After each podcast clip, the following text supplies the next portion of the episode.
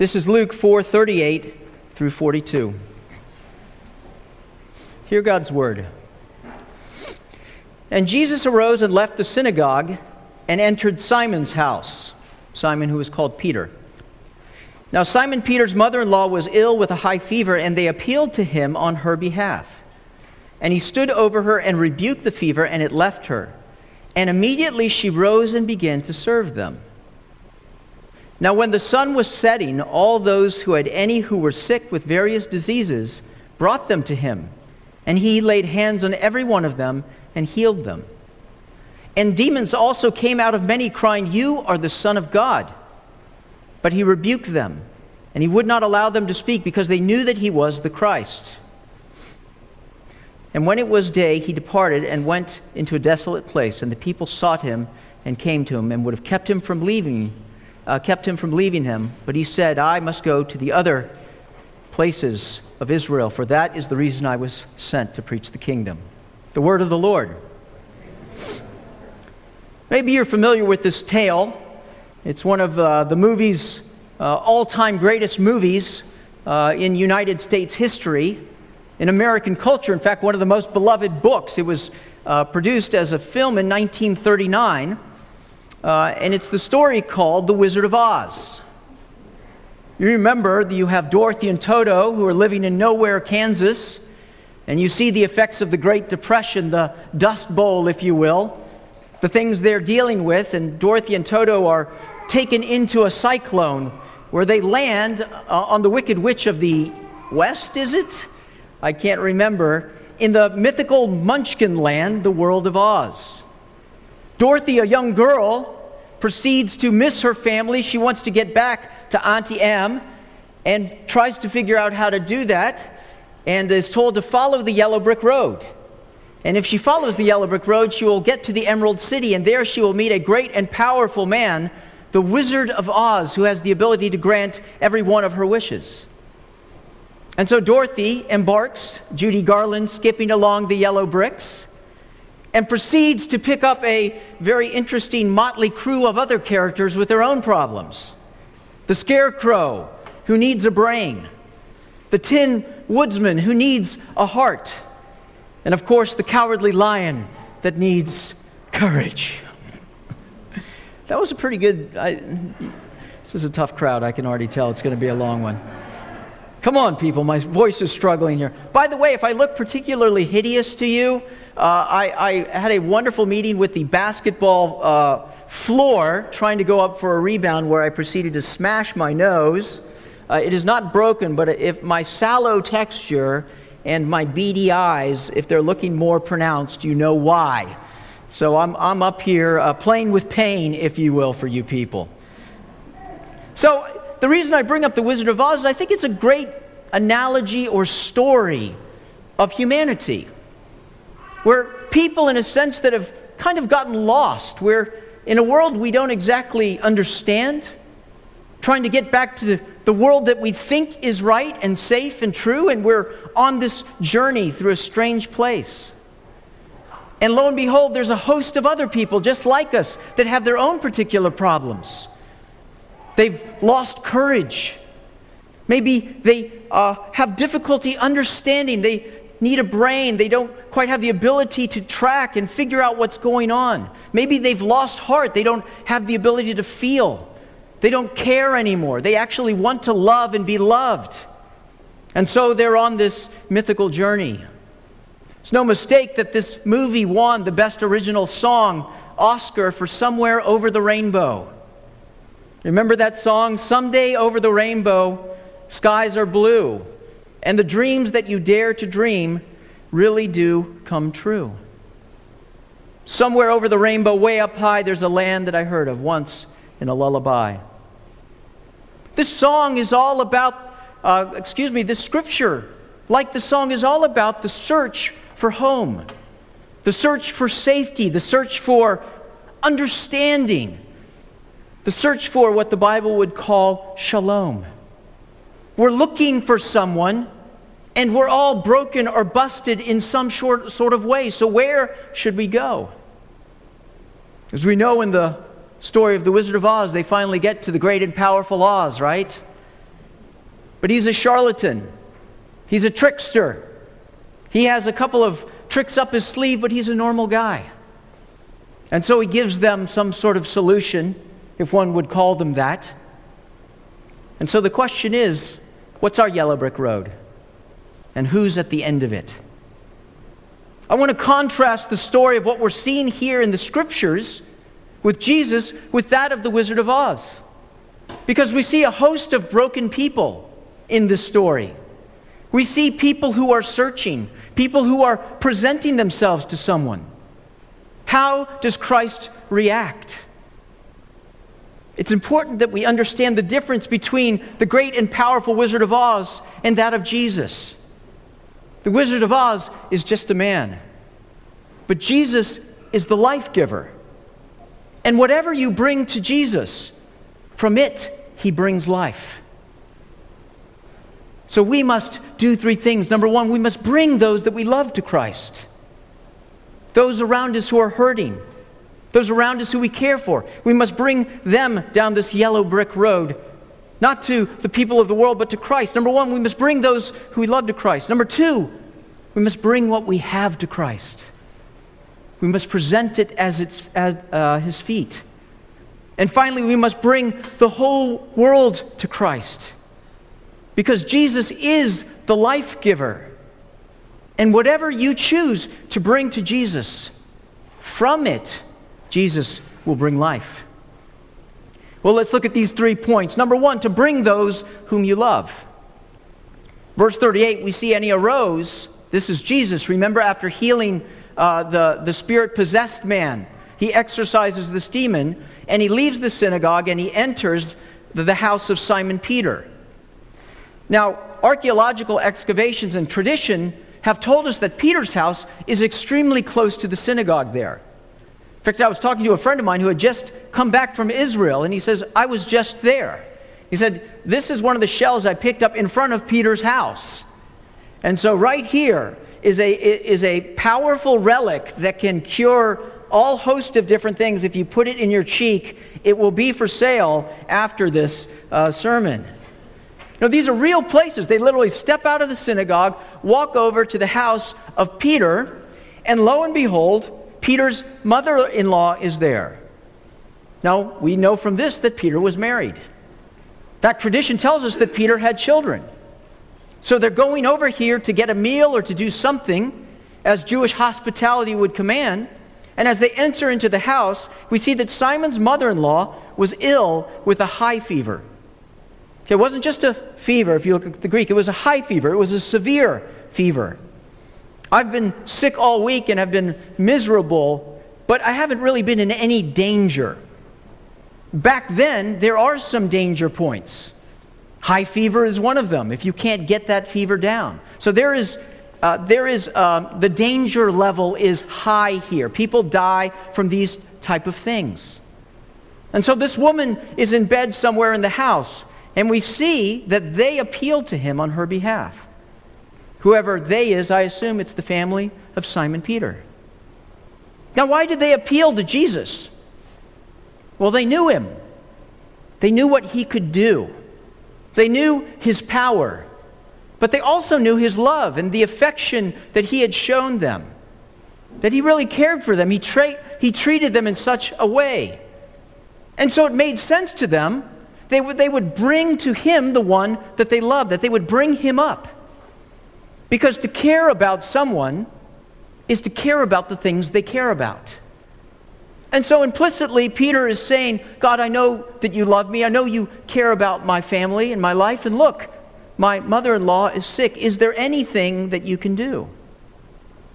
They brought her to Jesus because he cares, and they brought her to Jesus because he can. Verse 39 And he stood over her and rebuked the fever, and it left her, and immediately she rose and began to serve them. He stood over her, it means he walks over to where she is. They don't they sleep on a mat, they don't sleep on a bed. He goes over to her, and what does he do? He rebukes the fever, and it leaves her. This word rebuke in the Greek is very interesting. It, it's a, a monetary term, it means to assign value.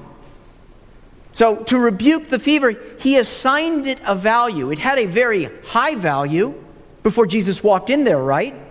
Okay? There's a huge problem. My mother in law is sick. It's not getting better. Something could go wrong. Jesus simply comes along and assigns it a new value. And that new value is nothing. No problem at all. He just changed the numbers, just like that. And lo and behold, it immediately leaves her. Now, notice we see that Jesus has power over the spiritual world, over evil, and over darkness, but this is not a healing of a demonic nature. Otherwise, it would have said that this demon went out of her. Rather, he rebukes the fever, he rebukes nature, much like he did to the wind and the waves, right? I assign you a value of zero. Be still. Shh. And the water was calm.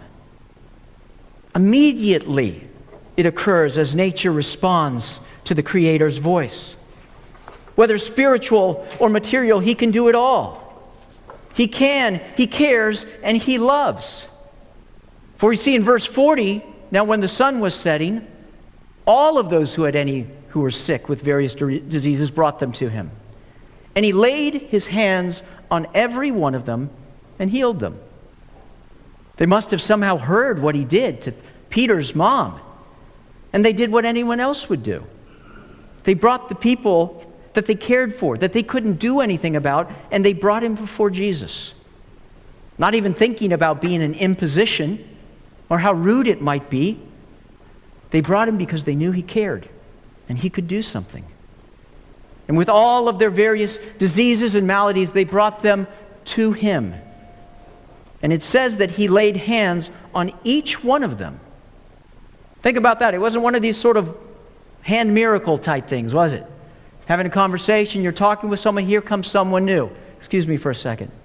Prays over them, lays hands, heals them. Again and again and again. Can you see the line extending throughout the night as Jesus lays hands on each one of them? It's very interesting if you look through the Bible how much the healing of someone is associated with the love of the other person that brought them. Paralytic on the mat, remember? All this trouble digging through the roof. They bring their friend who's paralyzed, and when he saw their faith, he turned them and said, You're healed. See, the love that you have for someone else touches the Lord. Because it's, it's in microcosm the love that God has for other people. In many ways, you're just like Jesus when you bring someone that you love to the feet of Jesus Christ. It's a sacrificial love, if you will. And so somehow the love that you have for that person is affecting the love that God has for them. Now we have to ask the question about these what about those who are not healed? We hear this fantastic story and we can easily draw the conclusion well, it's simple. If somebody is sick, bring them to Jesus through prayer, through something, and they will go ahead and be fixed. But you know, there are plenty of people that Jesus walked by and did not heal. The other thing I know about every single person that Jesus healed that night, they all died. None of them are living together today on this earth. You see, these miracles that Jesus is doing are a foretaste they're not the finality. Jesus did not come to rehabilitate the earth like a mechanic coming back to fix some faulty part on his creation. Rather, Jesus came not to rehabilitate, but to inaugurate, to demonstrate the kingdom that has come, to start a healing that begins from within, to bring life from within. See, when you bring someone or something to Jesus, he brings life from it. I, of all people, should understand this. I don't know how many times my wife and I prayed for our son's safety. 10,000 maybe? I mean, think of how many times for your children, just in passing, you pray for their safety. There was a tremendous amount of prayer over the course of my son's life. And yet, if in a simplistic term we simply did a formula, it would make sense that he would still be alive today. But Jesus did not come to rehabilitate humanity, but to inaugurate a new kingdom. Even within the tragedy of my son's death, I see life springing up from it everywhere. Had a conversation even this week with someone who has been on a journey to follow Christ, to find Christ because of seeing Mark's life, who has come to Christ because of that seed that fell to the ground. If my perspective is simply right here and right now, I am a doomed man. But we are immortal, for good or for bad. In heaven or in hell, life shall continue, and when we look back upon it, it will be as if a blip. And so God heard those prayers. And He brought life from death when He resurrected my son, when He was born again at a young age, and in His death when He brought life. And He is alive now. Don't think that life is simply here. Life comes from death, and Jesus is the life bringer. So, whatever it is you bring to Jesus, He brings from it life, whether in this world or the next. Because your heart and your love have the power to sway the heart of God. Some of you know of Scott Hamilton, the regional director of Young Life, who uh, went down probably about, I don't know, two weeks ago. Scott uh, shares an office with me and uh, he's a runner. He had had some heart issues, and he had had some heart surgery done in uh, New York about six months ago while he was running on his treadmill, and uh, he collapsed and went down. And uh, they performed CPR. His wife found him. Uh, it took quite a, it took a while for the the you know the ambulance to get him to bring him over to. They had to jump his heart. He had not had oxygen to his brain. When I got there that night, everything looked like he's done. He's on tubes. They're keeping him alive. You know, the, the, the, everything I was hearing was this man is a goner. But we knew that God has his hand on Scott. And so we brought Scott, the people who were there, to the Lord right away as the doctors worked on him. Lord, whatever you're doing in this situation, we know that you love Scott. And we love him, and so we bring him to you. Do something amazing. He could have passed right then and there. He could have passed to heaven. The message of his life going out, God using it in some way that we don't understand. But God has chosen another path for Scott. In a miraculous way, Scott is still alive and improving. He's gone from this man has gone to tracking and following, laughing, being able to feel pain and sensation. God has him on a death to life journey that I've, I've never seen anything like it before. He does have some brain damage, they know that. But it shouldn't affect his ability to come back, God willing. The important thing, and I'm so thankful for Michelle, his wife, who from the beginning said, All that we can do is bring Scott to you, Lord. He's yours in the beginning, and we give him to you. For better or worse, God, whatever that means. Jesus is the life giver. And whatever you bring to Jesus, from it, he brings life. So, you and me, my friends, we have an awesome privilege. If you are a Christian, you have the ability to bring someone before the throne of God. If you know Jesus, if you have claimed him as your Lord and Savior and he claims you as your child, as his child, he loves you. And because he cares about you, he cares about the things that you care about. And so you must recognize your role and your responsibility. What is it that you can bring before Christ? Who in your specific world? Maybe they are sick it's a friend, it's a family member. It's chronic, it's acute. It's something they can deal with, it's something they can't figure out. But it's someone who desperately needs to be before the throne. Maybe it's people who are in a broken situation. The problem isn't simply physical, it's much deeper than that. It's mental, it's spiritual, it's emotional, it's, it is years and years of neglect and abuse. Maybe it's a hopeless situation. Who are the people in your world? Just like they were in Peter's life, just like where they were in those other people's life, that you can bring.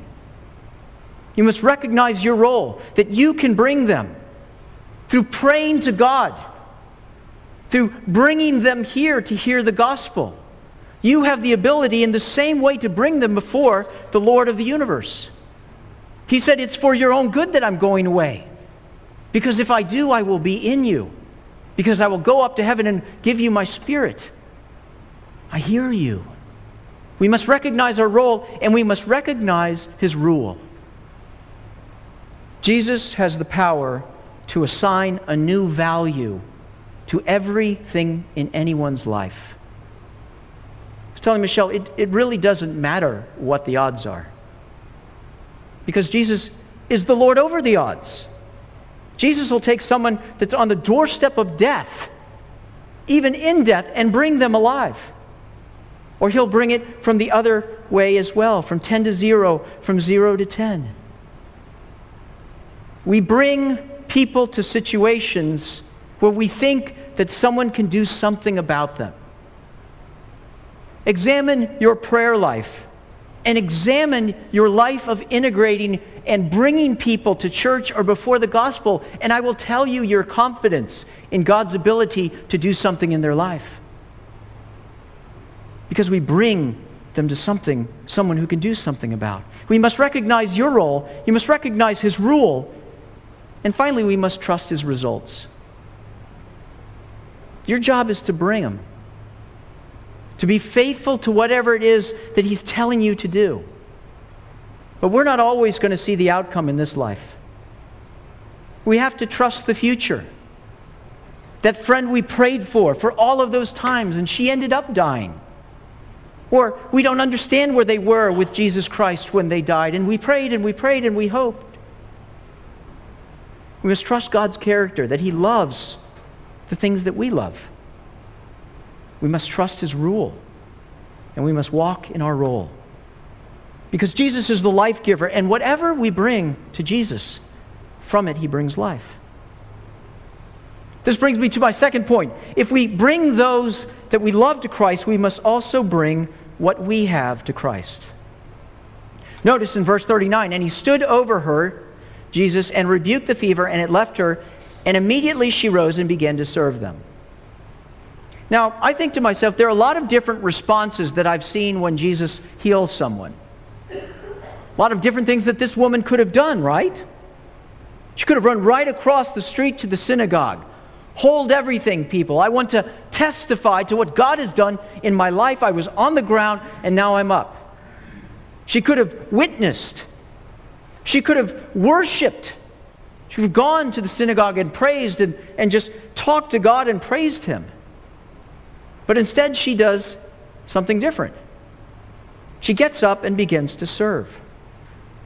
It often happens, by the way, in the scriptures. Jesus will tell people to do something and they'll go do it, and then they never come back. He heals these 10 lepers. These 10 lepers are on the hill, and he says, Go show yourselves to the priests. And they do, and as they went, they were healed.